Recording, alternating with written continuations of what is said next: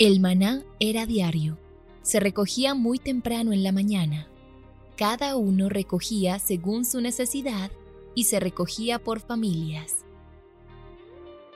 Muy pero muy buenos días. Bienvenidos a este tiempo devocional donde nos levantamos a buscar a Dios, su presencia y su palabra en la vida de cada uno de nosotros. Maná, el alimento espiritual diario que no puede faltar en nuestras vidas. Conduce Carlos Ríos.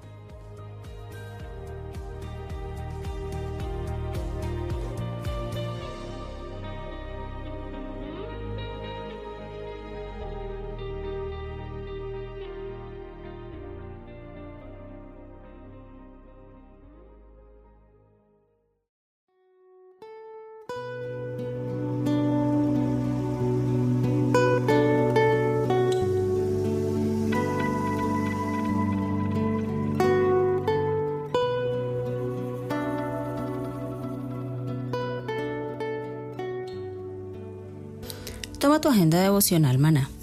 El pasaje sugerido para la lectura en tu devocional personal el día de hoy es Marcos 14 del 12 al 25. Este pasaje nos enseña el nuevo pacto que Dios planeó para su pueblo. Recuérdalo con frecuencia y agradece a Dios por su gracia. Te invitamos ahora a que respondas las preguntas que encuentras en tu agenda que te llevarán a conocer cada vez más a Dios y crecer en tu vida espiritual. Al final de cada semana encontrarás las respuestas en nuestras redes sociales, Instagram y Facebook.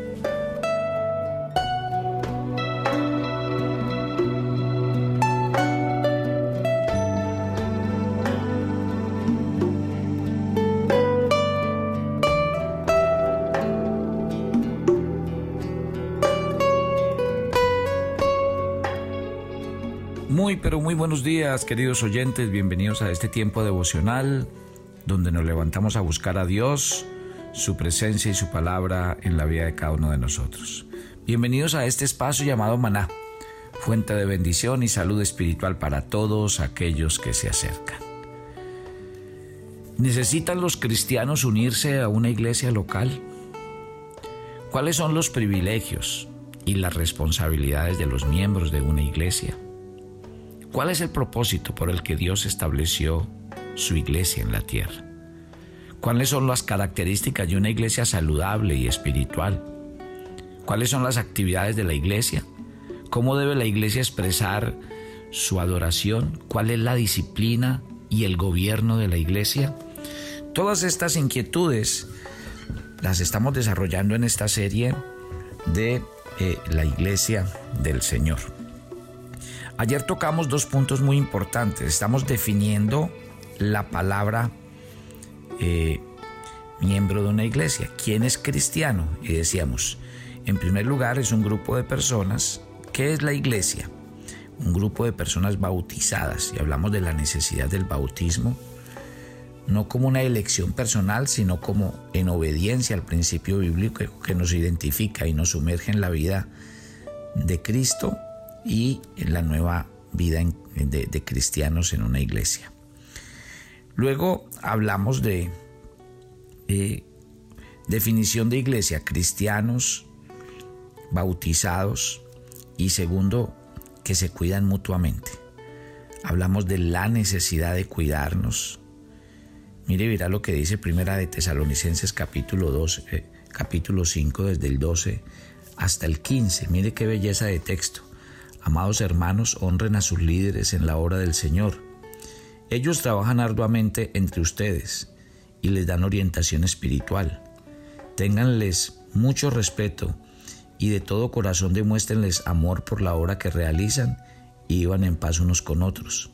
Hermanos, les rogamos que amonesten a los perezosos, que alienten a los tímidos, que cuiden con ternura a los débiles, que sean pacientes con todos, Asegúrense de que ninguno pague mal por mal, más bien siempre traten de hacer el bien entre ustedes y a todos los demás. Mire pues lo que significa el espíritu de, una nueva iglesia.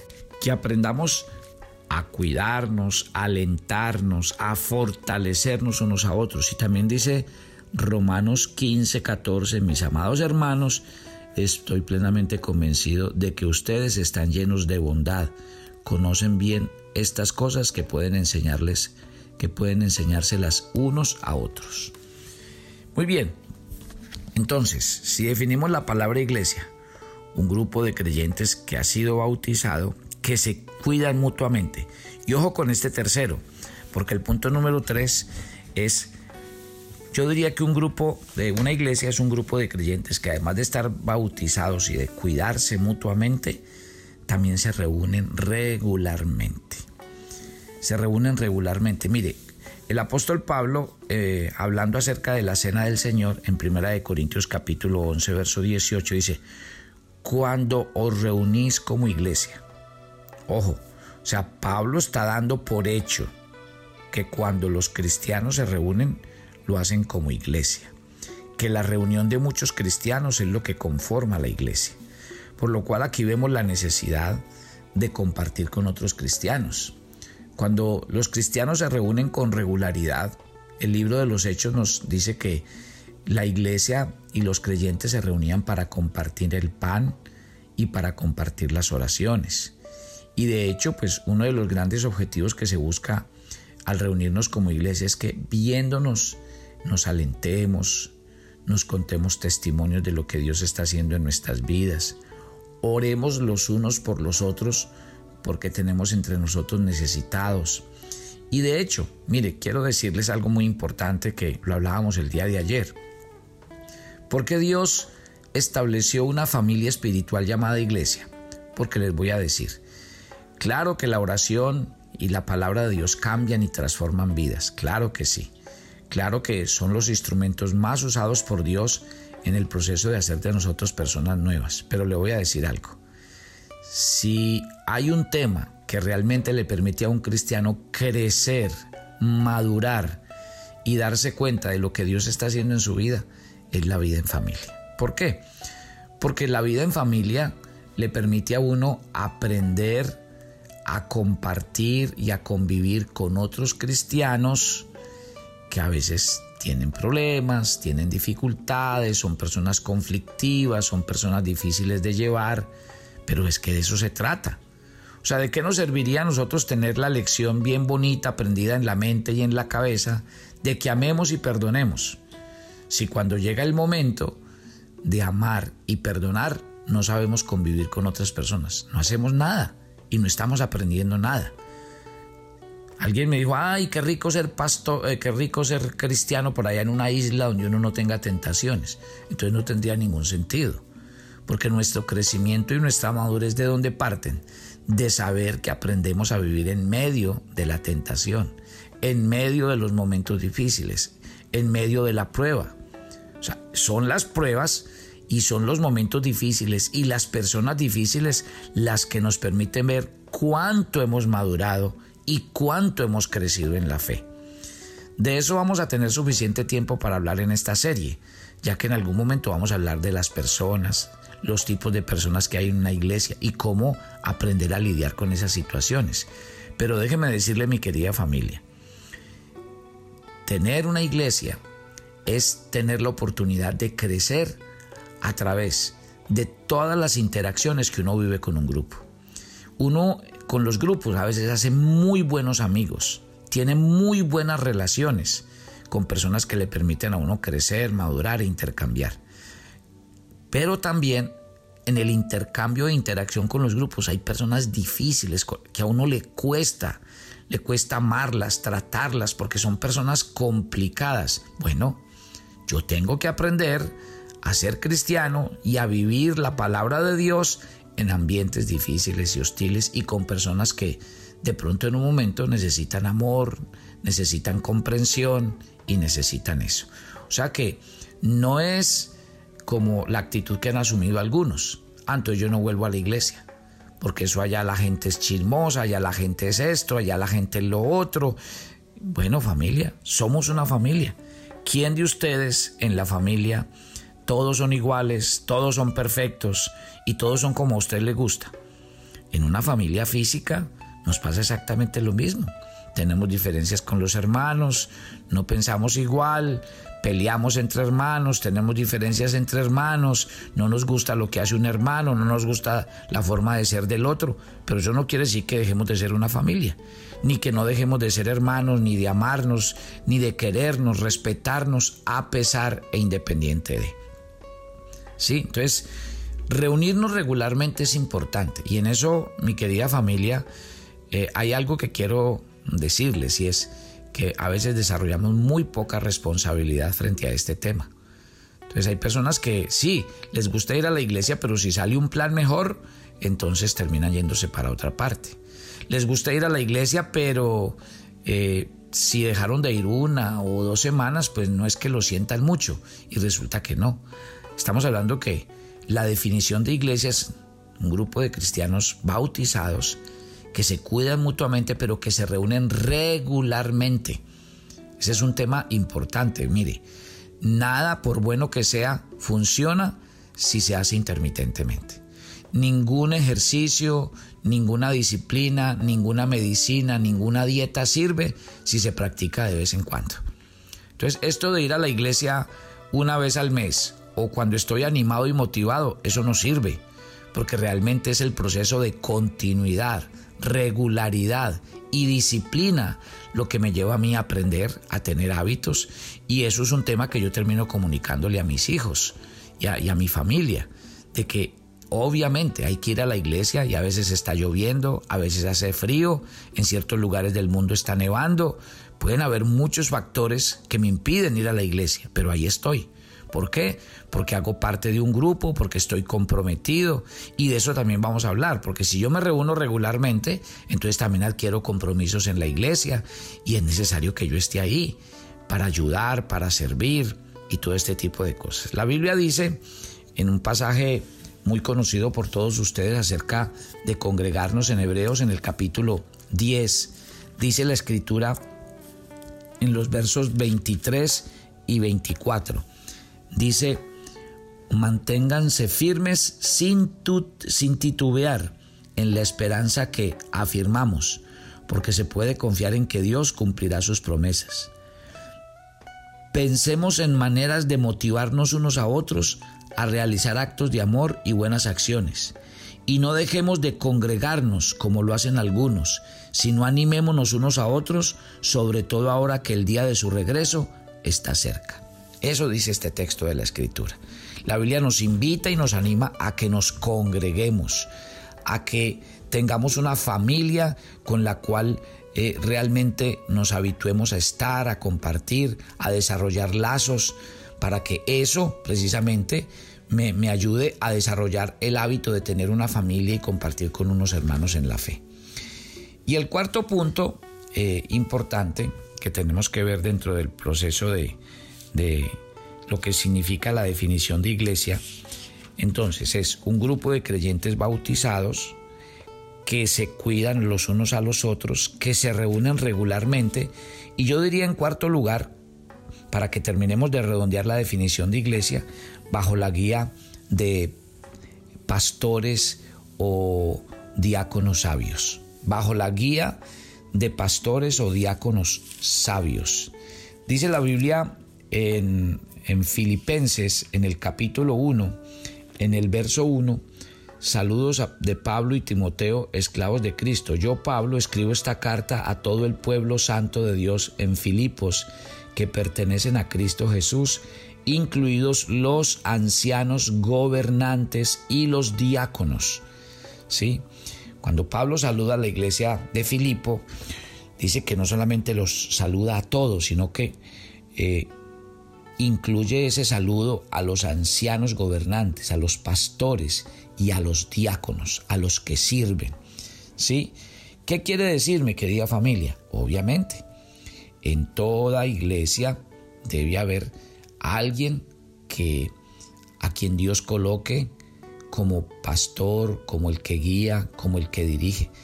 Todo rebaño tiene un pastor y ese pastor se encarga de cuidar, Hombre, que es que hemos tenido experiencias con pastores, las vamos a tener, las vamos a seguir teniendo. También en esta serie, así como vamos a hablar de los tipos de, de feligreses que hay en una iglesia, también vamos a hablar de los tipos de pastores. Pero incluido eso, Dios también tiene una formación para nosotros. Ahora, ¿qué es lo ideal en la iglesia? Miren, lo ideal en la iglesia no es que se tengan líderes. Yo creo que la palabra líderes en la iglesia no debe existir. Porque realmente el texto bíblico de lo que habla es de servidores. Mire que en Hechos capítulo 6 dice la Biblia que las viudas estaban siendo desatendidas y se lo contaron a los discípulos y los discípulos dijeron, bueno, lo que pasa es que la iglesia se ha crecido y nosotros no podemos descuidar el ministerio de la oración y la palabra para dedicarnos a servir a todo el mundo, porque entonces la iglesia pierde su rumbo. Ellos eran los líderes de la iglesia, pero ojo con esto, ellos eran los pastores de la iglesia, a los que Dios había encargado eh, el cuidado de la iglesia y la iglesia había crecido. Entonces ellos dijeron, busquemos entre nosotros hombres de testimonio, de fe, llenos del Espíritu Santo y que estén dispuestos a servir. En ese texto de Hechos capítulo 6, el término griego para hablar de estos servidores es diácono, el que sirve. Sí, qué interesante sería Pablo en Primera de Pedro capítulo 5 cuando habla de los pastores. Lo primero que le advierte a los pastores es eso, que Dios no coloca a los pastores para que se enseñoreen de la iglesia, sino para que la sirvan, para que den ejemplo, para que no vayan a pastorear la iglesia con otro interés, sino el de servir a Dios y servir a las ovejas del Señor. O sea que en todos los niveles la palabra liderazgo no debería existir. ¿Por qué? Porque Dios lo coloca a uno como pastor para que sirva al rebaño, para que cuide de él, para que lo pastoree y sobre todo para que le dé un buen ejemplo. Y cuando dice la Biblia que se buscan personas idóneas para el ministerio, para que ayuden, porque el pastor no lo puede hacer todo en una iglesia, dice que deben haber diáconos. Y otra vez, el término diácono y la definición que hay en Hechos capítulo 6 es que eran hombres llenos del Espíritu Santo, llenos de fe y de testimonio. O sea, ahí no habla de gente ni sabia, ni importante, ni que tenga liderazgo. Se habla de personas que realmente eh, gobiernen desde su testimonio personal, desde su compromiso hacia Dios y a sus hermanos. ¿Sí ven lo interesante? Entonces, ¿cuál es la idea? Claro, en todo lugar, y por eso les decía yo ayer que hay que tener mucho cuidado con las corrientes que se levantan de la gente que va diciendo que uno no necesita ni una iglesia ni un pastor. Pues realmente yo estoy analizando el tema de la iglesia desde la palabra de Dios. Y la palabra del Señor dice que Dios nos dará pastores conforme a su corazón. Acabamos de leer en el libro de Hebreos donde dice la Biblia, cuiden a sus pastores, téngalos en, alta estima. Y hay pasajes de la Biblia que hablan y reconocen la tarea de un pastor. O sea que ese no es un invento humano ni de las instituciones. Claro que uno sí necesita un pastor porque en todo lugar debe haber una persona a cargo, una persona que se haga responsable, una persona que realmente ayude a tomar decisiones. O sea que un pastor, y gloria a Dios, gloria a Dios por aquellos que han tenido pastores conforme al corazón de Dios, que cuidan y pastorean a las ovejas, que cuidan del rebaño, que dan su vida por ellas. Gloria a Dios. ¿Sí? Entonces, lo que sí está claro en la palabra de Dios es que este grupo de personas le viene muy bien a la iglesia. Hay iglesias muy bien estructuradas en este sistema de, de, pastoreo y de liderazgo. ¿Por qué? Porque tienen eh, pastores que tienen definida su función de ministrar la palabra de Dios, de pastorear al rebaño, y tienen diáconos que son los que atienden los ministerios y atienden las diferentes necesidades que tiene la iglesia. Entonces con esto, mi querida familia, eh, mi, con esto eh, podemos redondear. A ver, si hacemos, si reunimos entonces los cuatro puntos que hablamos ayer y que hablamos hoy, podemos sacar la siguiente conclusión. Definamos entonces la palabra iglesia y su significado con estos cuatro puntos. Entonces podemos decir que la iglesia es un grupo de creyentes bautizados donde cada uno se compromete a cuidar el uno del otro que se reúnen regularmente para estimularse al amor, a las buenas obras y para motivarse mutuamente y que están bajo la guía de pastores y diáconos sabios que aman al Señor. Esa es la definición de, de una iglesia. Y pues gloria a Dios, si las iglesias bajo estas características, entonces empiezan a hacer la tarea que tiene que ser. ¿Por qué? Porque obviamente Dios le ha encargado a, la iglesia pues que, que cumpla su, tarea más importante, unir a, la iglesia del Señor en un solo cuerpo de creyentes santificados y encargados de llevar la palabra de Dios. ¿Sí? Entonces recuerden, la iglesia como familia de Dios en su naturaleza es un cuerpo unificado de creyentes. ¿Por qué? Porque todos hemos sido salvos. Y esa salvación no solo nos ha reconciliado con Dios, sino que también nos ha unido en un cuerpo que es el cuerpo de Cristo, donde la Biblia dice que no hay judío ni gentil, rico ni pobre, hombre ni mujer, sino que todos somos uno en Cristo. Y que esta unidad no es solo en la identidad, sino también en la vitalidad y en la vida espiritual que debe tener cada iglesia. Cristo es la cabeza y es aquel en quien todos hemos creído. Y la vida que cada creyente tiene, la tiene en Cristo Jesús. Y obviamente, cuando yo empiezo a compartir mi vida como creyente, entonces empiezo a vivir como un creyente que tengo a Cristo en el corazón y que además de eso estoy unido junto a otros miembros y que formamos la iglesia local. ¿Y qué hacemos nosotros como iglesia? Hombre, tenemos que ser como iglesia el reflejo de un, de un pueblo unificado por Dios. Eso es lo que tenemos que hacer. Un pueblo de Dios eh, espiritualmente unido. Eso tiene que ser la iglesia. Una iglesia que sea testimonio. Una iglesia que inspire y desafíe. No hay iglesias perfectas y no, por favor, no vaya a buscar la iglesia perfecta, con el pastor perfecto y los feligreses perfectos, porque nunca lo va a encontrar. De hecho, yo me he encontrado mejores definiciones de iglesia como que la iglesia es como un hospital, donde todos llegan enfermos, donde todos padecen diferentes situaciones y todos estamos en el proceso de recuperación. Y eso es una verdad, mi querida familia. Si lo que estamos buscando es un lugar perfecto, nos tendríamos que quedar encerrados en nuestro cuarto con nosotros mismos, porque realmente nunca pasaría nada. En cambio, estar y hacer parte de una familia espiritual me da la posibilidad de saber que todos, todos estamos en el mismo tratamiento de Dios y que nos podemos ayudar, desafiar, orar unos por otros. Eso es lo interesante. Así que esto no se trata de quién es más o quién es mejor, tampoco se trata de, de que eh, este mensaje nos tiene que llevar a dudar del tema de la iglesia donde yo estoy. No, al contrario, es cómo puedo yo entonces ayudar en el lugar donde yo estoy, en el lugar donde Dios me ha colocado, en la iglesia donde Dios me ha puesto, a que las cosas sean y tengan, digamos, como la rigurosidad de la palabra de Dios para que pueda ser una iglesia que cumpla los fines y el propósito de Dios. Bien, así llegamos al final de este día, de este tiempo devocional y poco a poco va a ver cómo Dios nos va a enseñar eh, los propósitos y los planes que Dios tiene con su iglesia. Padre, gracias por esta mañana. Quiero orar por cada oyente de maná y quiero orar para que ellos entiendan la necesidad en sus corazones de ser parte de la iglesia del Señor. Pero además de ser parte de la iglesia del Señor como creyentes, bautizados, donde nos cuidamos unos a otros, donde nos reunimos regularmente y estamos bajo la, dirección y el amparo de pastores y, y, diáconos sabios, permítenos entender que tú nos llamas también a ser parte de una iglesia local y que donde nos colocas, nos colocas para ser eh, una fuente de alivio, de bendición, para llegar a aportar, ayudar, a comprometernos. Porque precisamente la iglesia llega a ser es por eso, por el compromiso de todos.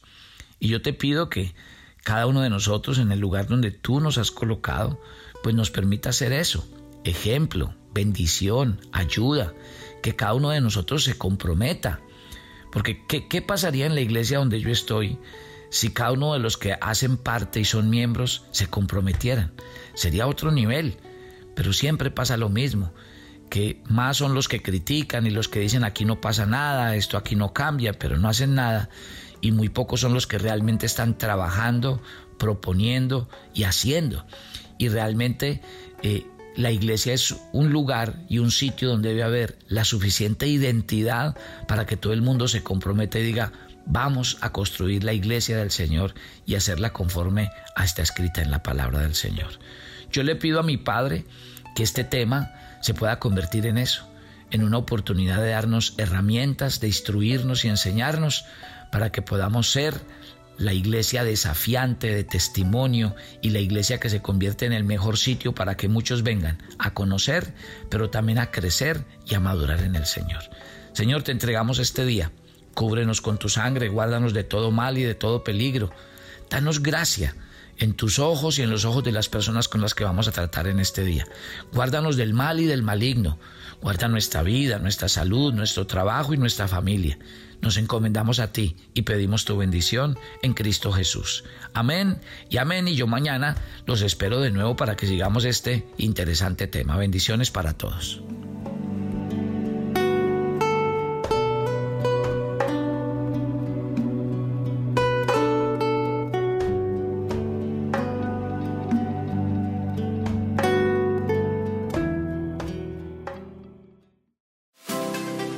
Los miércoles a las 7 de la noche tenemos una invitación para las mujeres que quieren conocer más a Dios. Conéctate por nuestro canal de YouTube Devocional Maná. Te esperamos.